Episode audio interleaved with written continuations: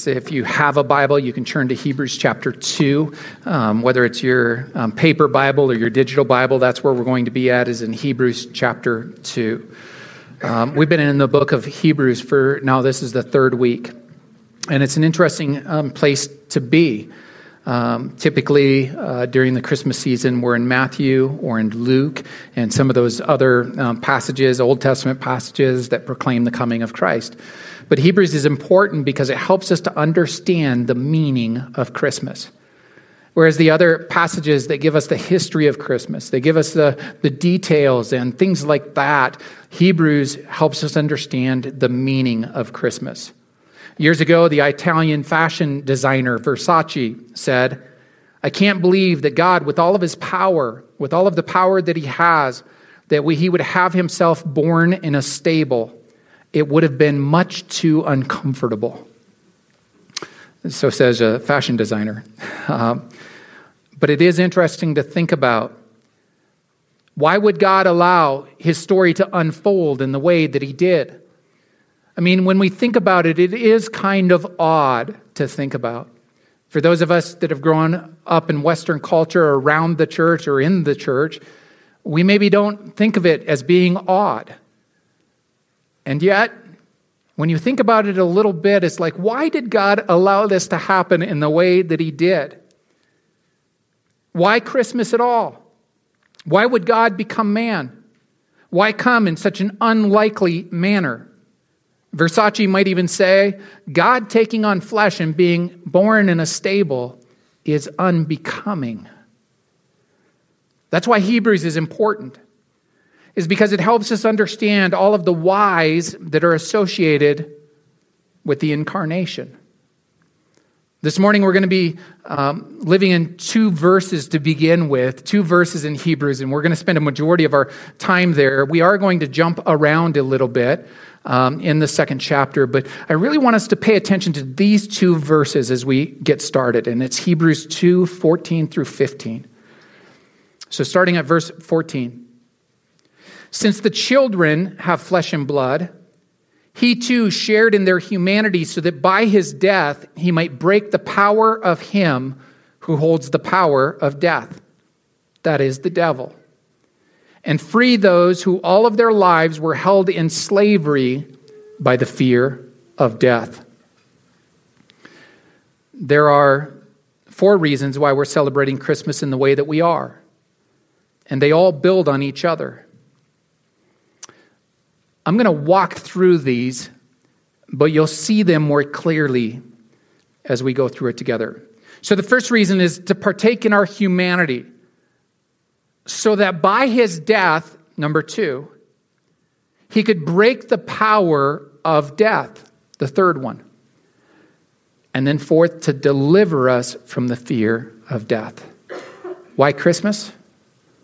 To partake in our humanity, so that by his death he could break the power of death and deliver us from the fear of death.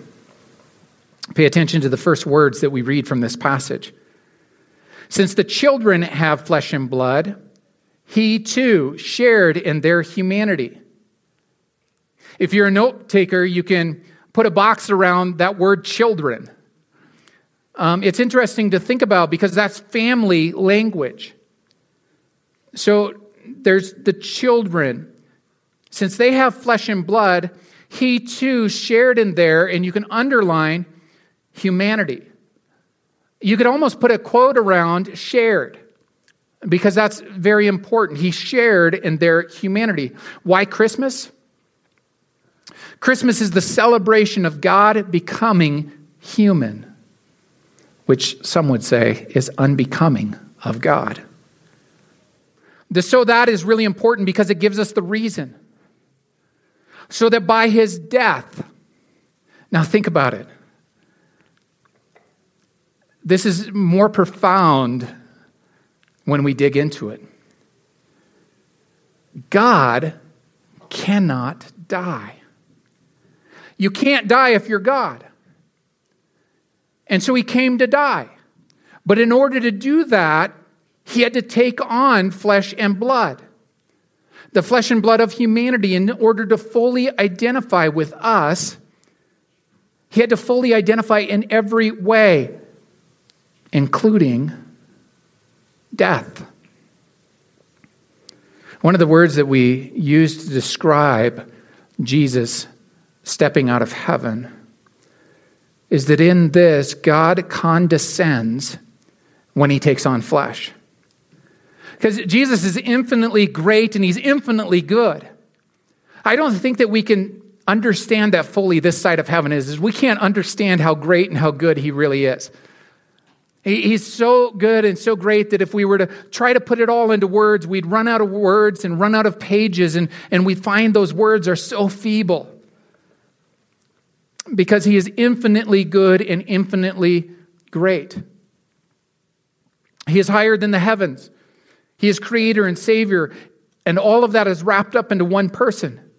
And yet he condescends, meaning he stoops down.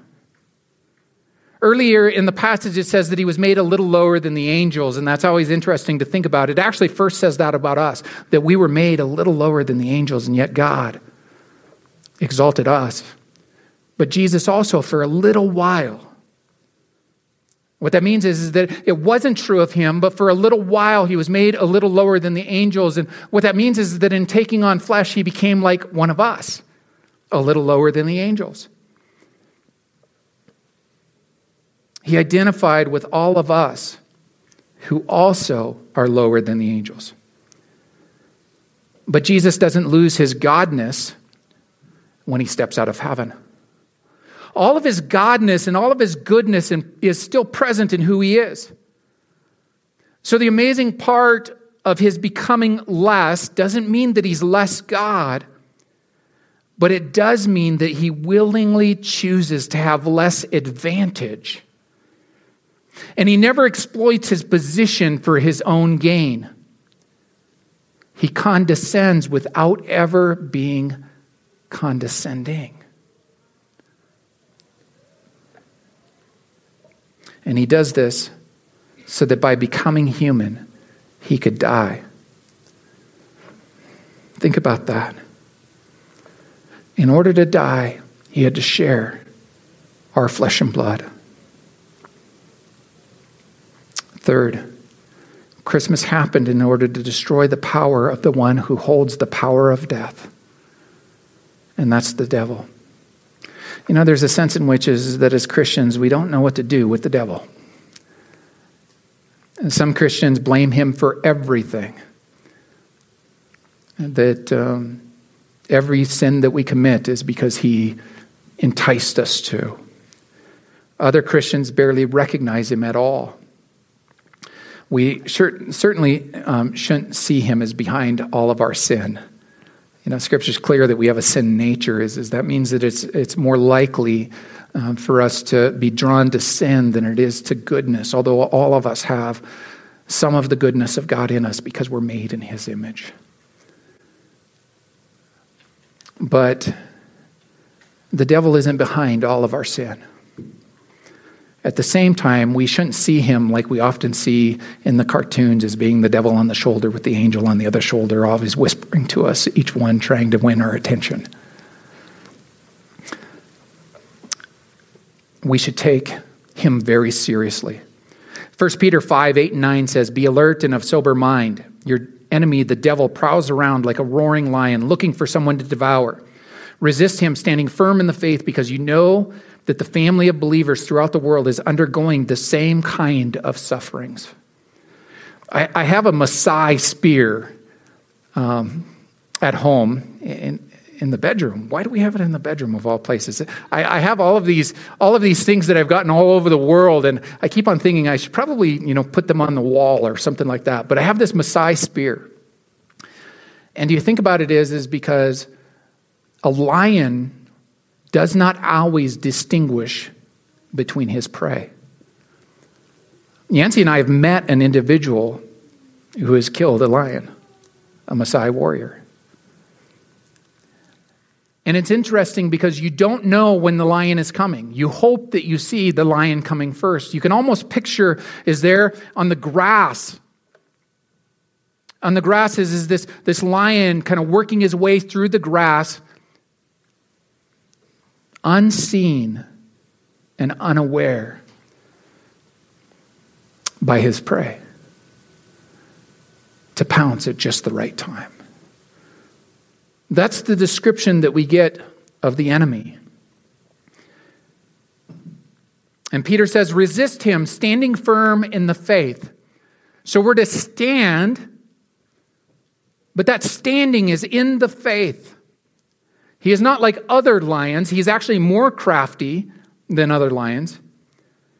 But we're to resist him, standing firm in the faith, because you know that the family of believers throughout the world is undergoing the same kind of sufferings. Here are some of the things that Scripture says about the devil. He is a liar. John eight forty-four. He is a deceiver. Second Corinthians two, ten and eleven, and chapter eleven, verse fourteen, and Ephesians six eleven. He is a destroyer, John ten ten. He is a tempter, Matthew four, one through eleven. He is the accuser of the brethren, Revelation twelve, nine and ten. And you might also go to the Old Testament, Job, where Satan accuses Job of following God only because God has been so good to him. He accuses us of all of our sins before God. Donald Barnhouse was asked at one point, is, is what would a city look like if it was ruled by the devil?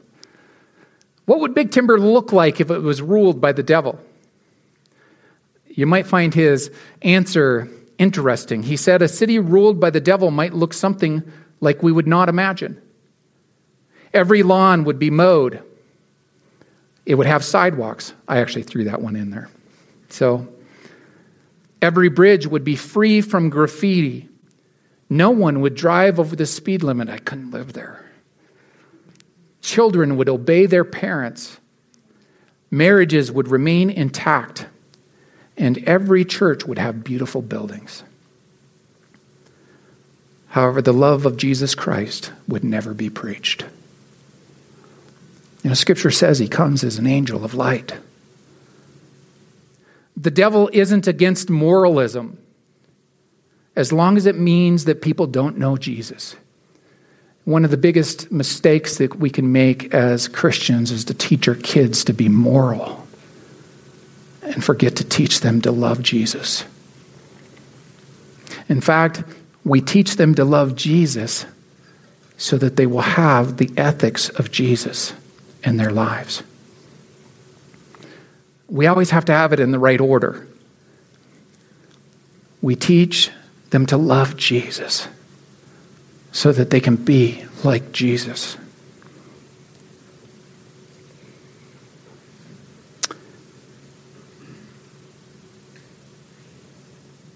Think about these things for a minute. It's as though the devil has a record of our sins to accuse us by. And that's why Jesus came. And because he came, we're set free by the power of Christ. Fourth reason for Christmas. Christmas happened to free us from the fear of death. Fear is very powerful. It's part of the reason the whole world shut down a year and a half ago. And it's why many cities around the world continue to shut down. It's in part the reason why there are mask mandates and vaccines. And please do not think that I'm being political, because I'm not. I'm not trying to make a political statement, and I'm not speaking against these things, nor am I speaking for them. I'm just saying that fear is prevalent this side of heaven. And don't think that you're immune to fear because you might be against such things. I've seen individuals absolutely against these things reduced to asking for prayer and admitting they are scared. I can think about one situation in particular where someone said, "I'm scared.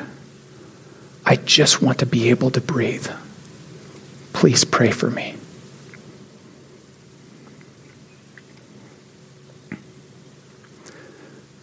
this week, twice I was called to go be with people who have just been affected by death or were expecting the death of a loved one. The first one, I was called to the hospital to be with someone who had just lost her husband immediately and unexpectedly.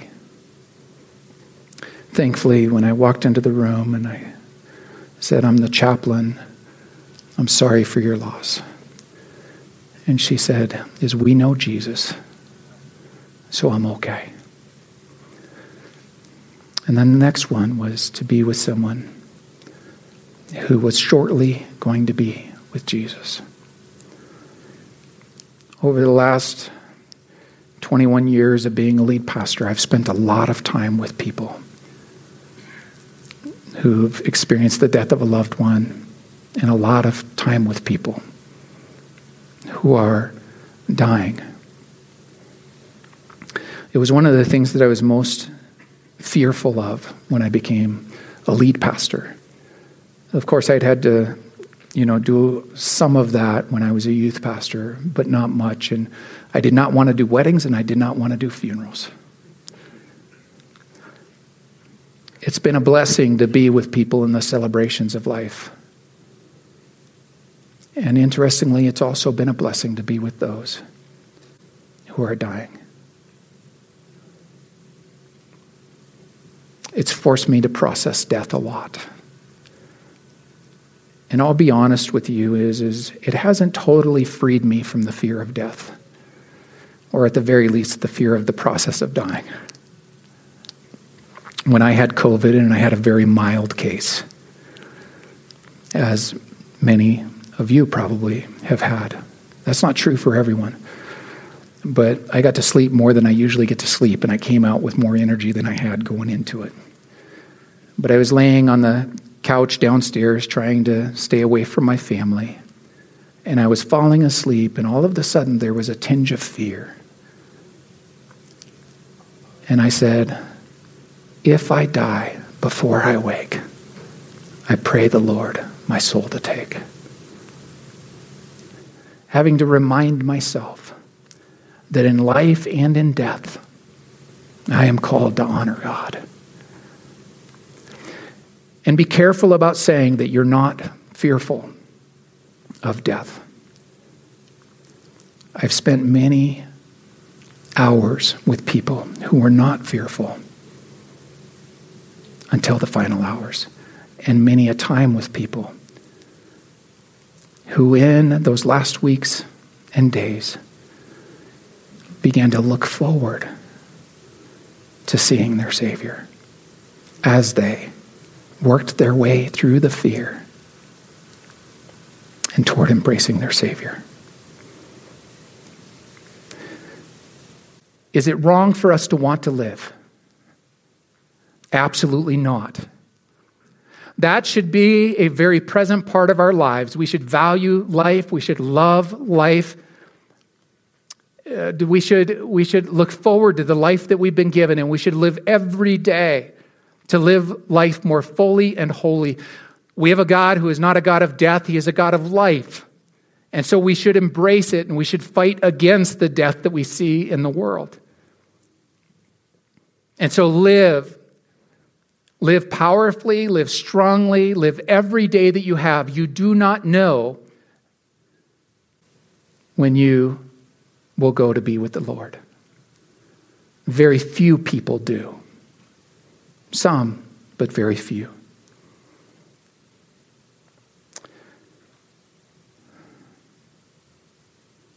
Is the fear of death a sin? It can be. But it's a part of our fallen world. This is why Jesus came. He came to defeat death. John Owen, all the way back in sixteen forty-eight, wrote a book called The Death of Death in the Death of Christ. The Death of Death in the Death of Christ. Jesus' words from Matthew sixteen are that the power of the gospel is that the gates of Hades, the gates of death, would not prevail against the church, because it's the church's job to proclaim life and life abundant in Jesus Christ through the forgiveness of sin. Jesus offers us the hope of life even while death is present in our world. Receiving Jesus is equated with receiving eternal life, John three sixteen. Jesus' own death culminates in resurrection hope. Verse fifteen here indicates that Christ achieves a definitive victory over death so that he can free those who all of their lives were held in slavery by the fear of death. There are three words that encapsulate all of chapter two. Incarnation. Jesus became like us. Not just by taking on flesh. Hebrews two sixteen through eighteen says, "For surely it is not the angels he helps, but Abraham's descendants. For this reason he had to be made like them, fully human in every way, in order that he might become a merciful and faithful high priest in the service to God, and that he might make atonement for the sins of the people, because he himself suffered when he was tempted. He is able to help those who are being tempted." This is where we should more than just read. We should feel the power of these words. Jesus knows, Jesus understands. Jesus experienced the things that we experience. Did Jesus fear? Most likely. When he's in the Garden of Gethsemane and when he's praying to the Father, he's saying, he says, "Father, take this cup from me," meaning the cross. I mean, he's literally sweating blood and saying, "God, take this away from me. Yet not my will, but your will be done." He knows. He understands. Think about this. God experienced loss by literally giving himself.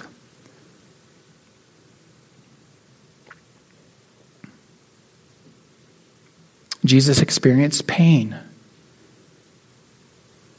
loss, rejection, condemnation,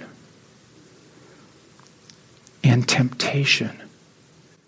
He understands all of our temptations because he was tempted. This is where identification comes in. And so the first word, incarnation, the second word, in identification.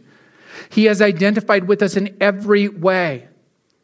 And the end of this passage reminds us to look backward to the temptation and to the suffering of Christ to find the encouragement to live in the present and to look forward into the future. So we look backward in order to meet our own fear and temptation. We remind ourselves that our Savior has gone through everything that we've gone through, yet without sin.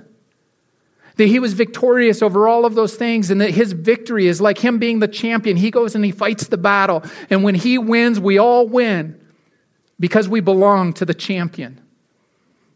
As Christians, we're constantly looking back and looking forward, which is what Advent is all about. Is as we live in this season and celebrate this season, it's, it's what we call Advent. Advent means coming. And we remember is, is that in the Old Testament, they looked forward to the day when the Savior would come. And that's where their hope came from. And there really is, is that all of our hope is in him. And that we can have joy because of all that he's done for us. And so that coming, we look forward to his coming. And, and the first picture of that is the incarnation. And on Christmas Eve, we'll light the center candle, which is called the Christ candle, as we celebrate Christmas together. See if I can trip up here.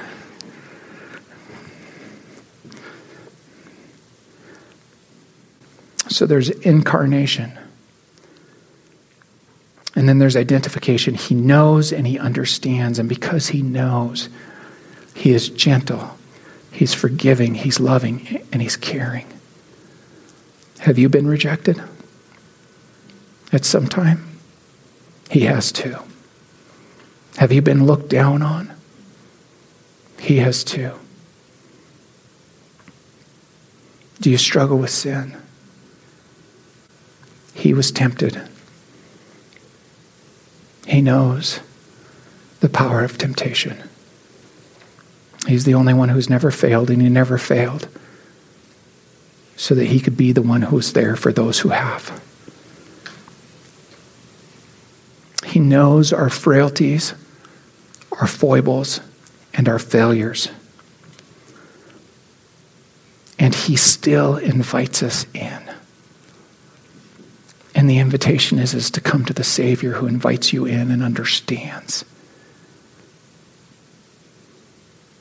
He became weak so that you could be made strong. He stepped out of heaven and took on flesh so that you could be taken into his heavenly kingdom. That's called incorporation. The third word that I wanted you to remember. So there's incarnation. There's identification. He identified with everything that we go through. And incorporation. Incorporation is, um, is beautiful. In verse fourteen, it says, since the children have flesh and blood, he too shared in their humanity. Notice the language here. It's the language of belonging and family. Children, brothers and sisters. There's an old hymn. I'm so glad I'm a part of the family of God. I've been washed in the fountain, cleansed by his blood. Join heirs with Jesus as we travel this sod, for I'm part of the family, the family of God. Children. Notice the language earlier in the passage in verses ten and eleven. And bringing many sons and daughters to glory. It was fitting that God, for whom and through whom everything exists, should make the pioneer of their salvation perfect through what he suffered. Both the one who makes people holy and those who are made holy are of the same family. So Jesus is not ashamed to call them brothers and sisters. Sons and daughters. And he is not ashamed. Why is he not ashamed? It says that he's bringing many sons and daughters to glory. How will this be done? Well, in doing what was unbecoming of God, in stepping out of heaven, God made what was unbecoming becoming for us. It says, it is fitting. Jesus shared in our humanity so that we could become like him, not meaning God, but we're made like him when our sins are forgiven and we are made holy. Verse eleven, both the one who makes people holy and those who are made holy are of the same family. So Jesus is not ashamed to be to call them brothers and sisters. He makes you holy. What you cannot do on your own, he does for you. This means that he brings his rightness and his goodness into your life by overlooking those faults and foibles and flaws that I referred to. Humanity and holiness unite to bring us into the family of God. I don't know what you're doing this afternoon. I don't know what you're doing this week, but I know what he's doing. He's making you holy. Be like him and be free. Be free from the fear of death. Now, being free means that we're free to choose sin. But he came to free us from the slavery of sin and death. To free us. So that we can be, as Scripture says, free indeed. One last thing. There are two fours in this passage, not the number four. Fours, F O R. Learn to love the fours in Scripture because all of our benefits are in the fours. earlier, it was fitting for him to be made like us, so that atonement can be made for our sins. Verse sixteen, for surely it is not the angels that he helps, it's us. And for this reason, he had to be made like them, fully human in every way, in order that he might become the merciful high priest and service to God, and that he might make atonement for the sins of his people. And so we think about the Old Testament where the people of God would bring a sacrifice to the priest, and the priest would sacrifice on their behalf, literally spilling the blood of a living being. And that reminds us that God is just, that he must judge sin. And that because sin is so horrible, that it requires the shedding of blood. Meaning is, is that sin actually leads to death. And every time the people brought a sacrifice, they were reminded that sin and death are equated with each other. And God looks at it and he says, there has to be a perfect sacrifice. And that perfect sacrifice only I can make. But in order to do that, I need to step out of heaven and become one of them. And he becomes the perfect sacrifice, but he also becomes the priest who makes the sacrifice. He is both the sacrifice and he's the priest. And what does the priest do? He mediates for the people. He mediates between God and man, and he says, Lord, accept them. This sin is paid for. And that's what Jesus did on the cross. This is Jesus going to the cross. There's all these record of wrongs, and the devil's there saying is, they don't deserve it, Lord. They don't deserve it. They're sinners. Look at all the sin they've committed. Look at all of the hatred and the lies and the lust and the stealing and, and all of the things that these people have done. And Jesus says, yes, yes. All of that sin, all of the record of wrongs, it must be paid for. I'll make the sacrifice. And we're told that he made the sacrifice by nailing it to the cross, by becoming the sacrifice for all of the sins, and all of those sins are nailed to the cross. And that Jesus takes our sin and he dies for it, that he might make atonement for the sins of the people.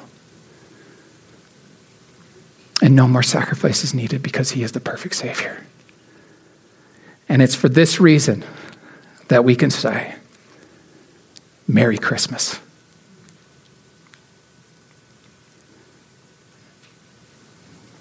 Merry Christmas, everyone. Would you stand with me?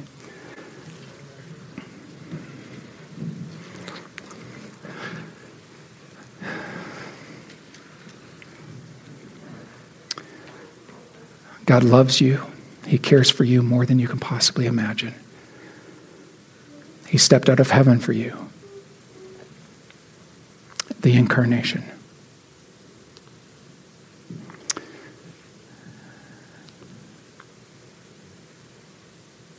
He identified with everything that you've already gone through and will go through.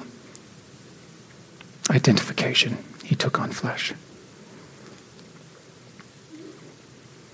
And he welcomes you into the family of God and corporation. And so we can say, thank you, Jesus, and Merry Christmas. We're going to close with you actually being able to do that. Would you, as you start a new week, would you take some time to say Merry Christmas to the people around you? May the Lord bless you, and may you be the light of Christ in our community. Amen.